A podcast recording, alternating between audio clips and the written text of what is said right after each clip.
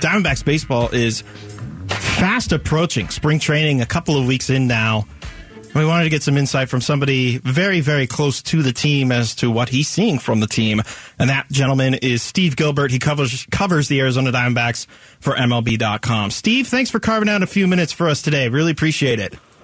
Hey, my pleasure, guys. How y'all today? We're doing well. Thanks. Uh, we are from afar, I should say, because I haven't been able to see him up close in person yet.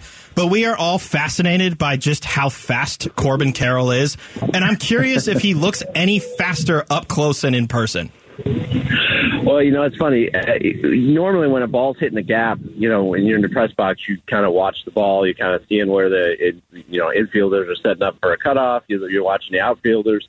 Same kind of thing that Torey Lovullo said that he watches from the dugout. But when Corbin Carroll's running, it's hard to not just watch him run, and that's what Torey was saying. He's always kind of watching him and and seeing how he circles the bases. It's uh, it's quite a sight to see. It's it, you know he had that the, the fastest sprint speed in Major League Baseball last year, so uh, definitely somebody that can fly and uh, fun to watch once he gets going. So, do you think that because we we can all acknowledge the roster is built with a ton of speed, particularly the outfield, but you've got a couple guys in the infield like Josh Rojas who could swipe twenty bags with ease. Should the Diamondbacks be emphasizing stealing bases, particularly with the rule changes, or is that just going to be a natural byproduct of the speed that's on the roster? I think it's a natural byproduct. I think it's something that they, um, you know, they kind of encourage anyway. With Dave McKay as their first base coach, Dave is such a good uh, good at picking out what pitchers do, little tells that pitchers have. Uh, if you notice, sometimes guys steal before the ball's even delivered to home plate. That's because it's usually what we call what they call a Dave McKay special, where he's he's picked up on something that the pitcher does that that indicates he's always going to go home when he does that. Um, and so you see a lot of guys steal some bases like that. So that's always been kind of a, a, a emphasis here. But I think that uh, it's going to be even more so with the bigger bases, with the with the pitch timer and all those kind of things. I think they're working on now kind of how to exploit those rules if they can.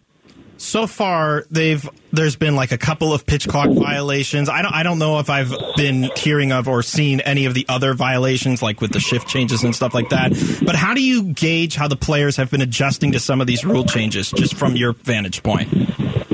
Yeah, you know, I think there was a lot of skepticism at first. I think they're starting to get more comfortable with it. I think you've seen some violations in terms of you know, some some guys weren't clear that they had to finish their first warm up toss um, and be ready to pitch with with uh, 30 seconds left on the clock. Uh, you know, between innings, so they they've gotten dinged a couple times on that. Um, that's mainly been the violation is the pitch clock one. Uh, I haven't really seen anything as far as shifting goes or, or anything like that. Um, so I think a lot of the players are kind of, you know, the younger ones obviously have played with it in the minor leagues, and, and they're kind of being leaned on by the veterans to to kind of pick their brains as to how they they adjusted to it and what they did. It's kind of a turnaround from the way spring training usually is when you got the younger players right. uh, trying to get advice from the from the veterans. We're talking with Steve Gilbert from MLB.com. And Steve, I did want to ask you about the fifth spot in the starting rotation. Seems to be one of the most uh, uh, popular competitions that people are keeping an eye on. We've seen a lot of, uh, at least some of the most innings we've seen are Tommy Henry, Drey Jameson, Ryne Nelson's in that conversation. But I heard Torey Lovullo say last week that Brent Strom, the pitching coach, asked him in the offseason, can we get more power pitching? They certainly added those names in the bullpen if that same philosophy applies to the starting rotation, then does Jameson have the leg up already on those other guys?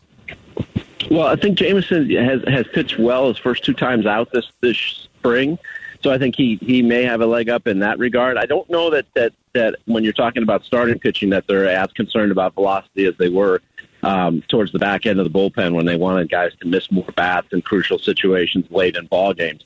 Uh, so I don't I don't know that that's necessarily going to going to play a, a, role in it, but I think that uh, the way Jameson's looked so far has been very good. They're still still early in camp, still plenty of time for other guys to, you know, to to jump up there. Whether it's a Brandon Pfaadt or the, the guys you mentioned, Tommy Henry and Ryne Nelson are the other main uh, you know competitors along with Drey Jameson. But so far, you know, Jameson uh, his first two outings has looked uh, extremely sharp. His stuff has been really good. Correct me if I'm wrong, Steve. I believe he's only had one outing so far in spring, and then he's got another one upcoming this weekend. Madison Bumgarner, I think there's a lot of, just from my opinion, there's a lot of pressure on him this year to meet the level of expectation that he's had for the past couple of years. In a scenario where he starts to struggle again, what do you personally envision happening moving forward with Mad Bum? Is it just bullpen, or do you think they just kind of ride him out as best they can? Yeah, you know, I, we're going to get confirmation from Torey here in the next 45 minutes or so, but he's supposed to start tomorrow. It'd be his first spring start. Um, we've seen him on some backfields and some simulated game action, but uh, the first look at him in a game should be tomorrow uh, in Goodyear against the uh, Guardian. But uh, I, you know, I don't know what's going to happen with that. They they made it pretty clear that regardless of what kind of spring he has, he's going to be in the rotation. Um, I think that the you know they're going to ride him out uh, as long as they can. I think they're still hopeful that uh, you know maybe with some adjustments and and whatnot that he's been working on during the off season and so far this spring that that they'll see some better results. One guy I wanted to ask you about, Steve, uh, he's currently leading the team in at bats in spring early on, is Pavin Smith. He's getting a couple of looks here and there. He's a guy who I consider to be on the bubble for making the roster for opening day. I think he's a below average outfielder. I think he's a decent backup first baseman, but you have a first baseman who I think played like 160 games last season.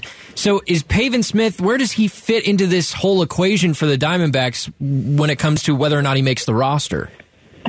Yeah, I think he's in the mix for that final position player spot. You know, as, as is Kyle Lewis and uh, Emmanuel Rivera, kind of the, the top competitors for that. They really like uh, Pavin Smith, uh, his approach at the plate. They like his swing.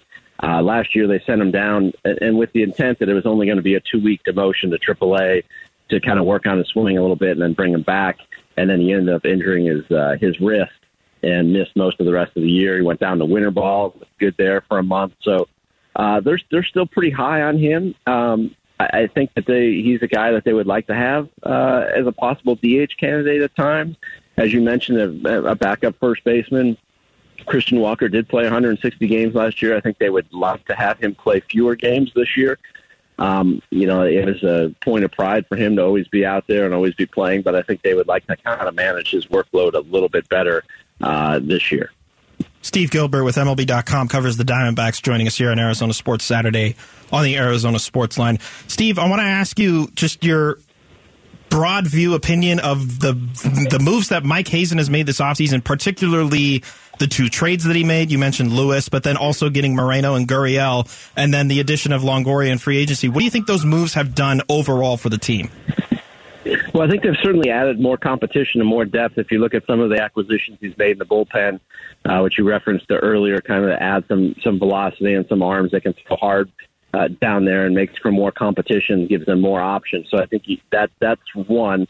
I think Moreno has looked really good so far at the plate, uh, catching wise. I think that really adds to their catching depth. If you, you have both he and Carson Kelly, um, so that's been a positive for them. And Kyle Lewis, we'll see, is going to get into a game uh, this weekend and uh, be interested to see what he can do. He's been battling a little uh, leg fatigue, Torey said, and that's why he hadn't been in a game this week. Um, but it'll be interesting to see what, what, what he can do as well. Christian Walker had 36 home runs last season. Dalton Varsho had 27. The next highest, I believe, that's still on the team was 12. I think was Ketel Marte, or maybe it was 14.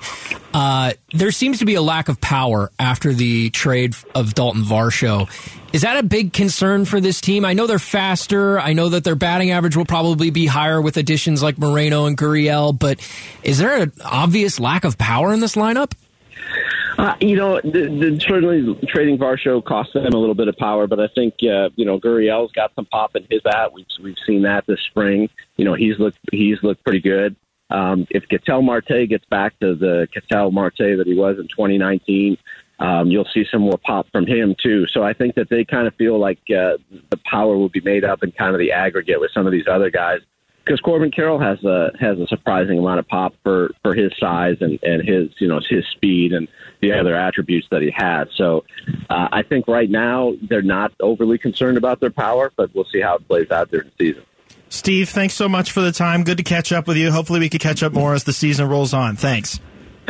Sounds good, guys. Take care. That's Steve Gilbert with MLB.com, covers the Arizona Diamondbacks, getting ready for another spring training game today. That game upcoming later today, we'll actually have for you on our airwaves one of the split squad games, I should say. They're hosting the Padres at Salt River Field. That one we'll have for you right after us at 1 o'clock.